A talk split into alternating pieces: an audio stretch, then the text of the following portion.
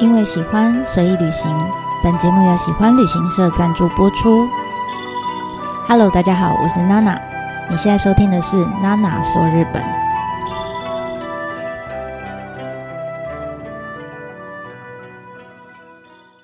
Hello，大家好，我是娜娜。前面呢，我们一起看过了在山的。大地艺术季，那我们这次呢，要开始要带着大家往这个海的方向走哈。我们要去看一个办在濑户内海上的濑户内国际艺术季。那其实这两个艺术季呢，是呃算是好兄弟啊，他们相差十岁哈。那不管他们在呃艺术季的这个团体的组织方式啊，或者是艺术家跟艺术品的选择，还有怎么设置的原则、最终的目标等等哈，其实。呃，我们现在往回头看，你会觉得它还蛮多有相似的地方。可是为什么濑户内艺术机会发生在濑户内海地区？它的开始的契机其实跟大地艺术祭是完全不一样，就是他们起点是完全不一样的。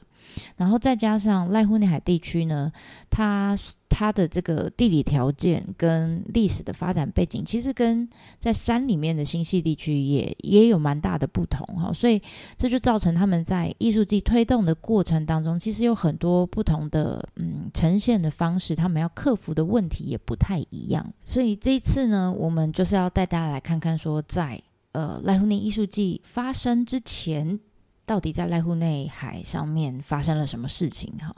其实跟呃大地书记很像。我们之前在讲大地书记的时候，就说他们在推动的前期，就是呃有六个地方的行政区，我们都说它是六个小队员，对不对？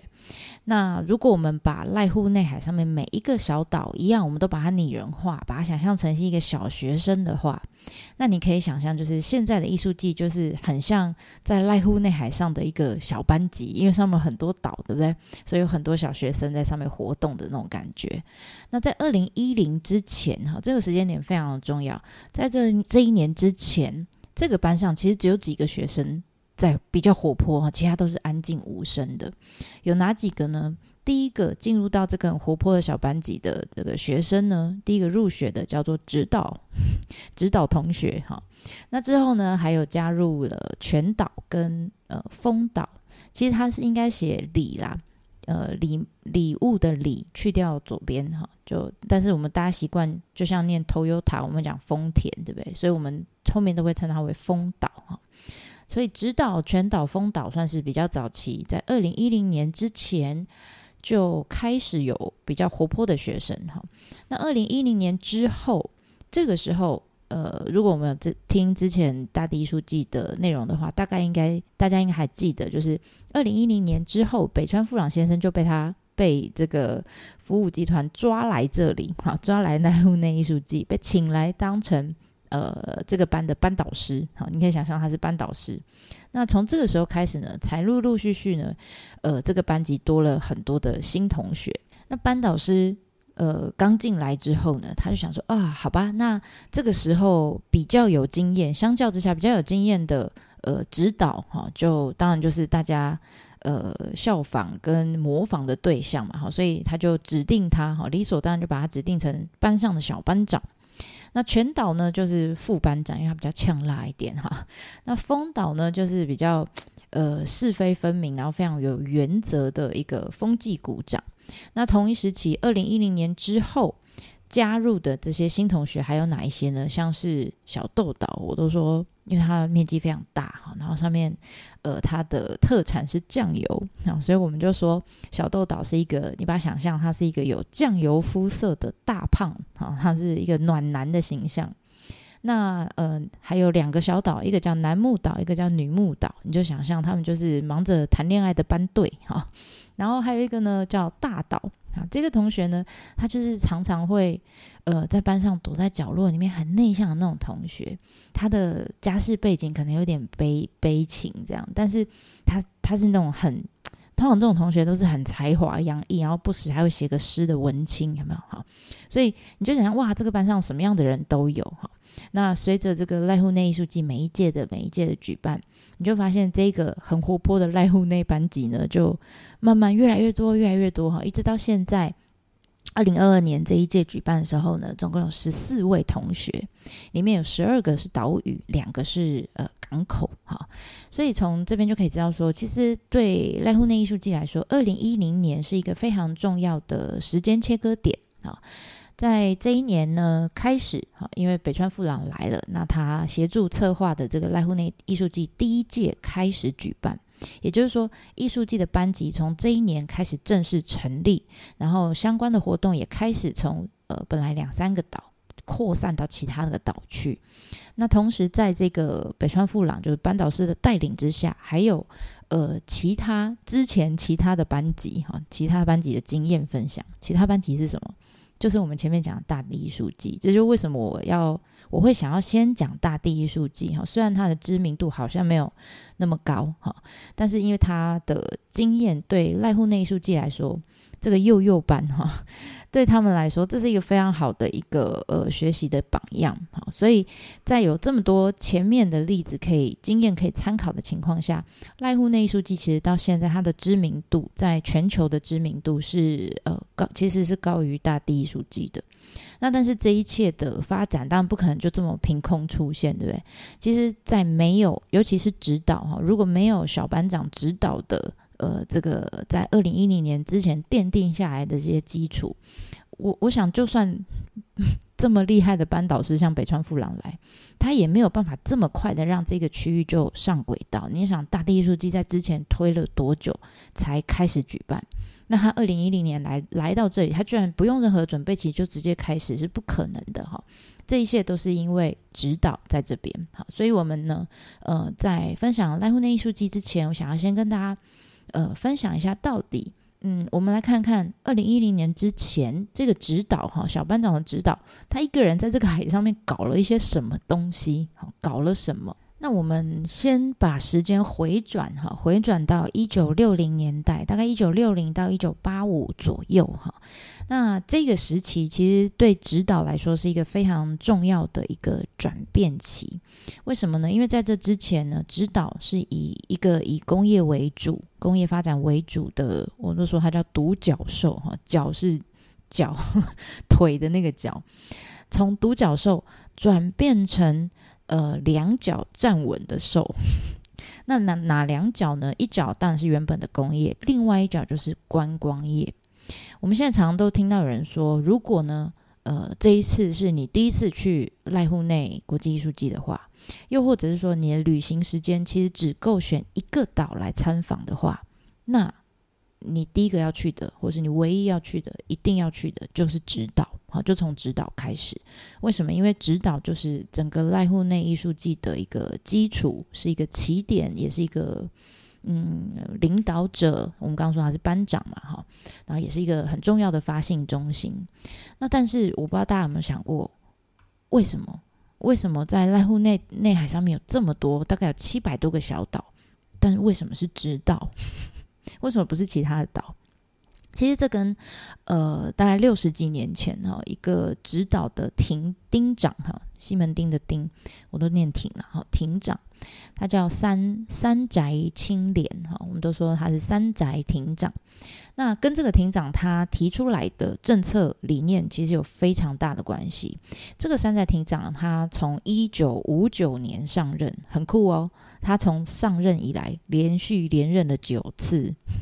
所以他总共当庭长当了三十六年。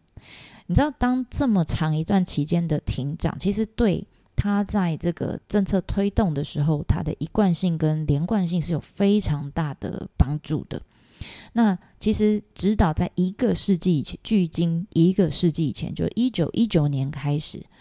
就有一个呃，大家应该都听过的集团叫三菱集团，就进驻到这个岛上了。他们在指导的北边开了这个炼铜的工厂，他们叫精炼所。然后到后来，现在呢，现在也还在哦。到现在发展成各式各样的呃相关的产业，可能有什么金属回收啊等等之类的。那到现在，整个岛指导，你如果从呃搭船从海上哈去看这个整个岛的北边，或是你直接用 Google Map 也可以看 Google Map 的空照图来看，你会发现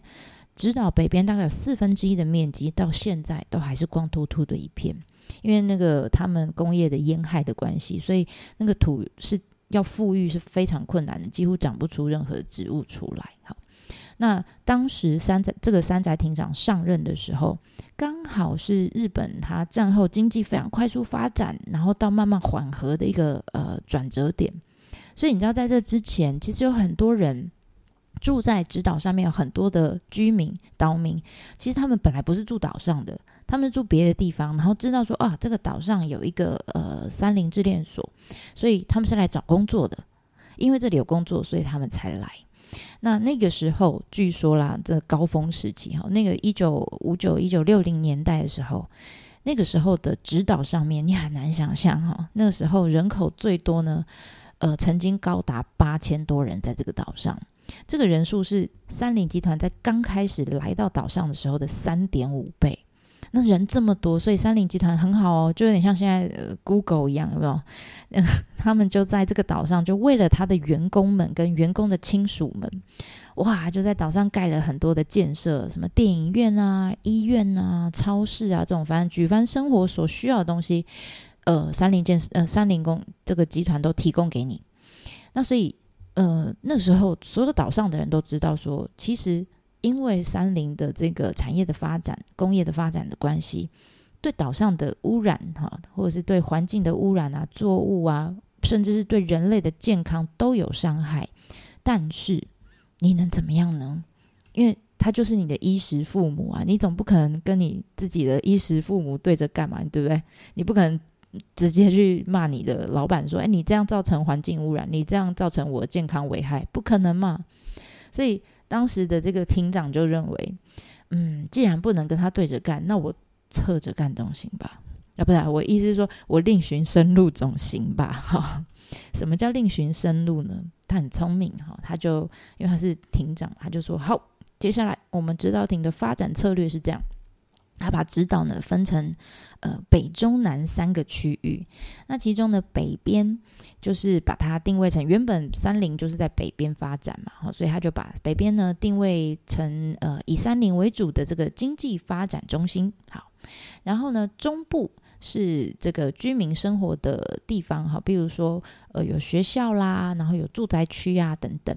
那南边呢就注重在整个直岛的历史文化啊，然后遗产保存啊，然后相较之下，南边算是自然景观比较好一点的，好，所以他想要活用这些资源，把它发展成一个观光产业。那这个这个政策其实乍看之下，就是他就是把直岛划成三个区域，然后各自发展。那中间保留了北边给三林哈，所以就算是帮他留了个面子嘛哈，就可以确保说啊，岛民有足够的工作机会。那但是实际上哈，那是表面，但实际上呢，他同时也在南边提出了我要发展观光产业这个概念。他他后面隐藏的就是他想要避免呃整个直岛上面的的岛民的生活跟经济过度依赖这个三林产业的发展。好，不然的话，因为他看到其他岛的状况，他觉得很可怕，哈所以他想要避免。比如说，像呃附近的，我们之后也会讲全岛，全岛上面也曾经有炼铜产业。那你知道这些这些岛上就是这样，企业来采矿来炼铜，企业来的时候人就来了嘛，因为有工作机会嘛。但是后来因为各种关系，企业就走了，人也走了。那所以他不想要指导，就是也一样，像这样有点像是免洗餐具一样的感觉哈。所以，而且那个时候的岛上三菱集团呢，的确也开始有裁员的动作，因为开始经济开始往下慢慢比较趋缓了。所以这个是他警觉到的这个危机哈。所以这种慢慢慢慢呃削减对单一个产业，就是对工业。的依赖，然后把它慢慢转变成工业跟观光并存的这个策略呢，就是我刚刚讲的哈，这个庭长提出来我侧着干的方式。好，那在他这么有意识的这个政策改方向改变之下，他就开始不断的找啊，看有没有人想要来这边参与他们的观光产业。那这个时候呢，呃，感兴趣的一个团体叫做藤田观光。好，这个集团它就是观观光集团嘛，有旗下有饭店啊，有度假村啊等等。那他们就来到了直岛，然后呢，他们也买下呃直岛南边的这一块的土地，开始哈，他们有很很有规划的哈，就推出了一系列的这个开发计划，甚至不只是直岛，连直岛附近的几个无人岛哈，他们都要把它建设成这个呃藤田无人岛乐园这样。那这个直岛南边哈，你现在看到很多餐厅啦、呃露营区啊、海水浴场设施啊等等，其实很多都是那个时候藤田观光建设出来的，甚至那个时候还有呃建设饭店的计划等等哈。那据说啦，那个时候每一次到夏天呢、啊，呃来这边度假露营的这种观光人潮跟车跟那个车啊，因为这是岛哈，这不是一般的海边，这是岛。所以大家要来都要搭渡轮啊！据说曾经一度就是满到那个渡轮搭不上，有点像我们现在去那个台湾很夯嘛，就是夏天的时候搭，好可怕，全部都跑到小琉球去，然后那渡轮一直加开，一直加开，有点类似这种感觉哈。你要想知道曾经这么呃大家这么疯狂过，那但是那个时候的去到直岛上的观光客。大部分都是附近的县市，比如说冈山或是香川县的这些人，哈，比较没有很远的，比如说从北海道或是从东京来的比较少，哈，还是限仅限于周遭范围的人。那呃，但是后来啦，因为这个岛上它毕竟濑户内海还是呃国立公园哈，所以它有受到很多法律的一个限制，所以它在饭店开发上面，它就有点绑手绑脚哈。然后再加上一九七零年代，其实整个我刚说日本经济发展就开始诶又走下坡了，然后石油危机啊，包括还有呃藤田观光他们自己的社长也刚好在这个时候过世了，所以一九七零年代他们好不容易在直岛上面搞了大概快二十年，然后他们推行了这个观光发展计划，推了二十年左右。但是最后，你可以说他大概成功一半了，但是没有到完全成功。然后就因为各种原因，就离开了直岛。那还好的是，这时候三宅庭长还在。好，所以呢，你知道到一九八五年之后，到二零一零年呃之间，好，这一段算比较靠近濑户内艺术祭的这段期间。三宅町长那个时候，因为藤田观光离开，哈，这个集团离开，所以岛上呢，很多人就就批评他，就说：“你看啊，啊，你现在把这块地搞成烂尾楼了，哈，有点类似这种感觉。”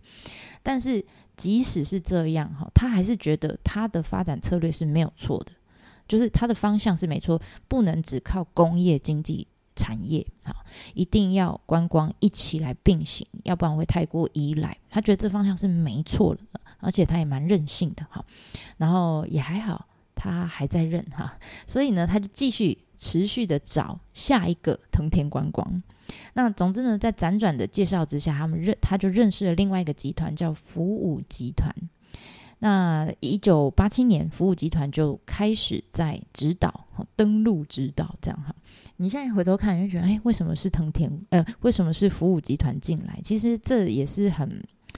嗯、也是一样，充满天时地利人和，就是因缘具足的一个很神奇的事件。我们刚刚说，刚好，呃，藤田观光离开是因为他们社长过世嘛。那其实差不多那个时候，服务集团呢，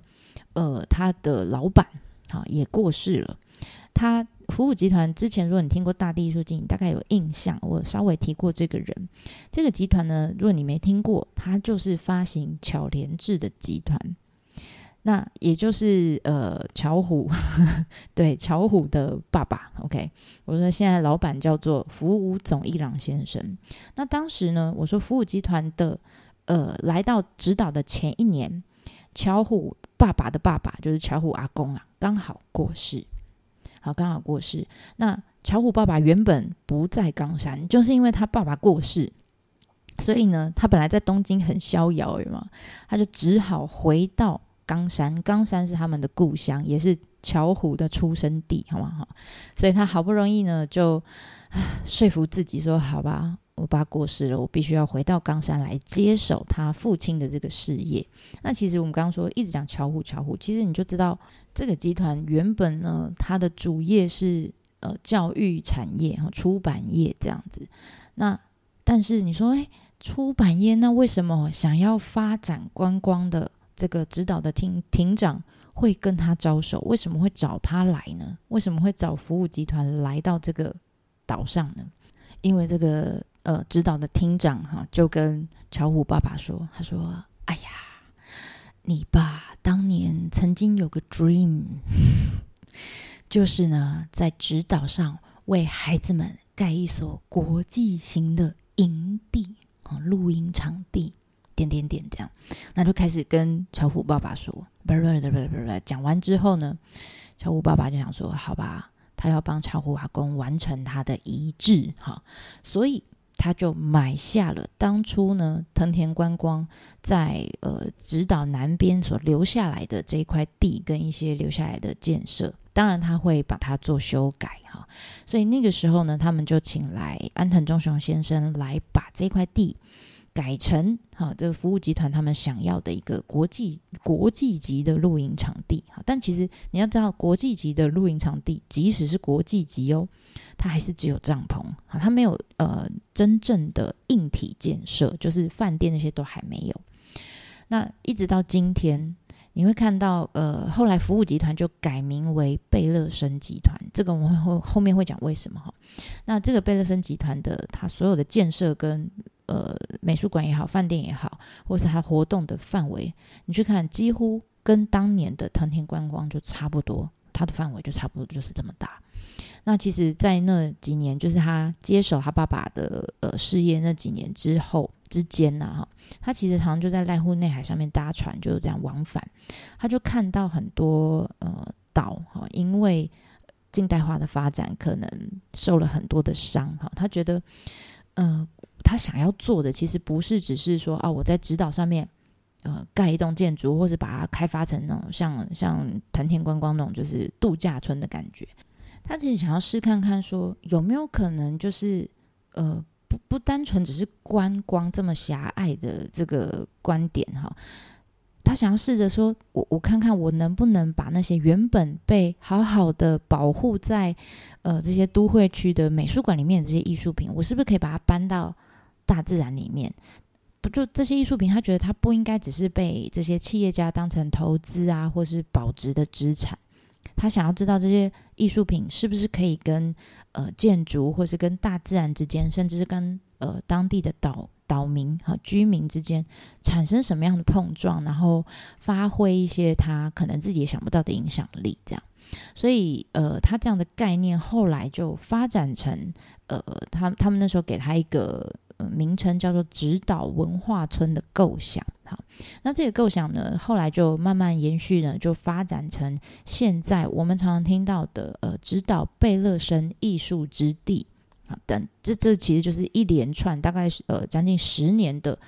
呃建设跟活动推推展等等之类的。那从这个活动在这一系列的呃建设跟活动，大概从一九八九年，他们真的搞了一个。国际露营场地开始，到后来长出美术馆、饭店，然后在岛上搞家家计划，举办很多户外的艺术活动，像呃什么 Out of Bounds 之类的，甚至他们还把活动范围扩展到全岛跟丰岛。好，他这种把原本嗯、呃、我们常常认为艺术这种属于是属于上流社会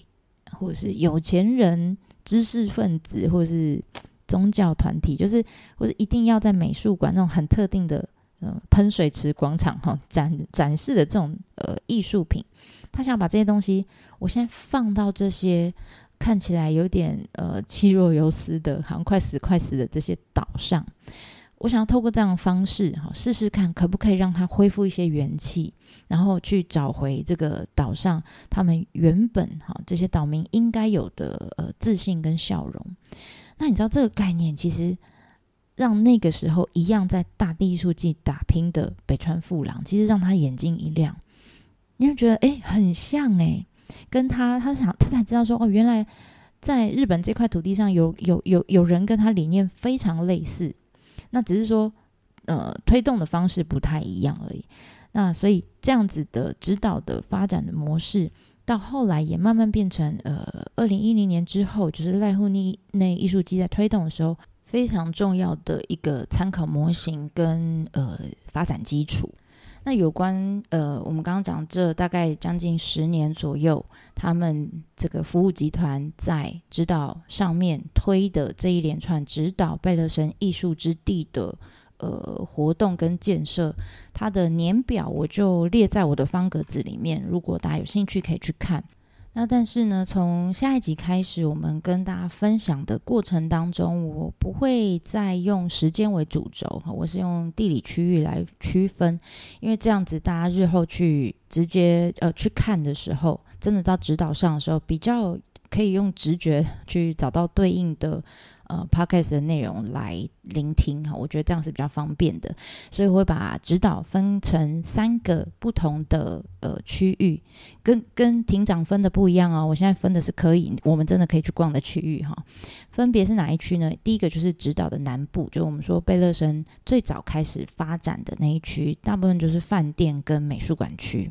然后第二个呢是慢慢扩散到呃指导的中部，也就是本村地区，这一区就是他们呃很。多住宅、很多呃学校啊等等，他们生活的地区。那最后一个呢，就是呃指导的入口，也就是我们搭渡船来的时候一定会经过的港口区，就是指导的大门。好，这附近也有一些作品可以看。那所以我就会分成这三个区域来分别探讨他们里面有哪些建筑啊。譬如说，呃，有住宿设施、美术馆、餐厅等等，或是有哪些艺术家的作品，好，还有艺术家的故事等等，好，来跟大家做分享。那最后呢，想要跟呃，在开始下一集的内容之前，哈，最后还有想要跟大家分享一个是，因为我在找资料、在整理资料的时候，其实，呃，我们常常。会有，当然会看网络的资讯，但现在网络资讯非常多，非常杂，所以我还是会习惯，如果可以的话，有有书是最好的，而且最好就是呃实际参与在整个赖户内艺术季里面的人写的书，我觉得那个是最最棒的、最一手的资料。所以呃这些下面的内容其实。有一些，如果大家有兴趣去看原始资料的话，但我我后面讲的会稍微有做一些消化跟截取哈。那如果你想要看去看最原始的资料，我想要分享两本书哈，因为我有一些资讯是从里面呃参考然后截取出来的。那为什么是两本呢？因为这两本分别是从不同的面向来了解这个指导是怎么诞生的，然后又怎么从指导扩散到其他的濑户内的小岛上面。好，然后最后发展成艺术季这样。那这两本书是哪两本呢？第一本是，呃，书名很长，叫做《从指导起航的濑户内国际艺术季》。好，这个书的呃购买链接，我我没有业配，我纯粹只是，如果你想要看书的封面啊，或者是资讯，我会贴在下面资讯栏哈。这本书呢是呃这个服务总一郎，就是我们刚刚说巧虎爸爸，还有北川富朗。那就是策展人两个人一起共笔的，一起写的这本书。那所以这本书大家可以从里面看到说，哦，这个呃，在濑户内艺术季里面，这两大的非常关键人物的，从他们的角度来了解说，哦，他们对于整个濑户内艺术季的想法、做法还有哪些期盼。那这些内容相对也是我们比较常在网络上看到跟听到的。这是第一本书。那第二本，我觉得，嗯，我看到的时候蛮。我觉得很有趣哈，我只能说很有趣，但不一定完全认同哈。可是我可以完全可以理解哈，什么意思呢？就是这本书叫《指导诞生》哈，当然它日文名字非常长哈，中文好像就书名就直接我我先讲这两本都有中文哈，中文好像是直接把它翻成叫《指导诞生》。那这本书是谁写的呢？其实他是这个写书的人，他是服务集团下面的。员工，好，其中一个员工，那他负责的工作就是推展这个指导现代艺术的计划。他叫秋元雄史。那他曾经在一九九一年到二零零六年，你看，完全就是赖户内艺术季之前，就是指导他们，诶，服务集团买下指导的南部的这一块地之后，从他开始发展到他发展到一个程度的这一段期间，那这个秋元先生呢，他就任职在。呃，服务集团里面的一个叫贝勒生推进室里面，好，意思就是说，指导怎么长大的，好，其实呃，实际的操作面就是这个确认雄史在在呃执行的，好，所以我觉得蛮有趣的，就是你你可以呃对指导非常有兴趣的朋友，你可以两本同时都找来翻阅，你会发现就是在指导的每一个发展的过程当中，不同职位、不同角度的人哈，对同一件事情的看法有很大的差异哈，然后你也可以了解到，就是我们现在在指导上面看到的有些。我觉得很理所当然就应该要存在那边的东西，其实都不是顺其自然发生的。就像我们现在去一定会去看草间弥生的南瓜，对不对？所以他被冲走了哈。然后还有安藤忠雄的地中美术馆等等等等。其实这些东西为什么会出现？不是他们很多不是他们预计本来就要做的事情，而是有一连串的巧合，然后或者是策展活动之后才出现的。而且你在里面你可以看到，就是很有趣，就是。呃，巧虎爸爸他常常就是你知道老板嘛，总是常会在媒体啊，或者是某些场合就轻描淡写的就讲了一句话，好，我们要做什么做什么做什么这样，我们的理念是什么什么什么这样。就他讲完一句话之后，你知道他的手下就是秋元先生，他就要抓破脑袋，然后一直要想尽办法，使命必达这样。所以你会看到，呃，整个过程里面，他们两个人在某些意见上面会有一些碰撞，然后互相妥协，互相。呃，对峙的一连串的这个故事，我觉得很有趣哈。所以呢，从下一集开始哈，我会呃适时的在每介绍每一个区域的时候呢，把这些有趣的故事加上自己的理解之后，把它纳进来跟大家做分享哈。那如果想要看原文的话，非常推荐大家可以去看这两本书。好，那我们这次就先分享到这啦，ではまたね。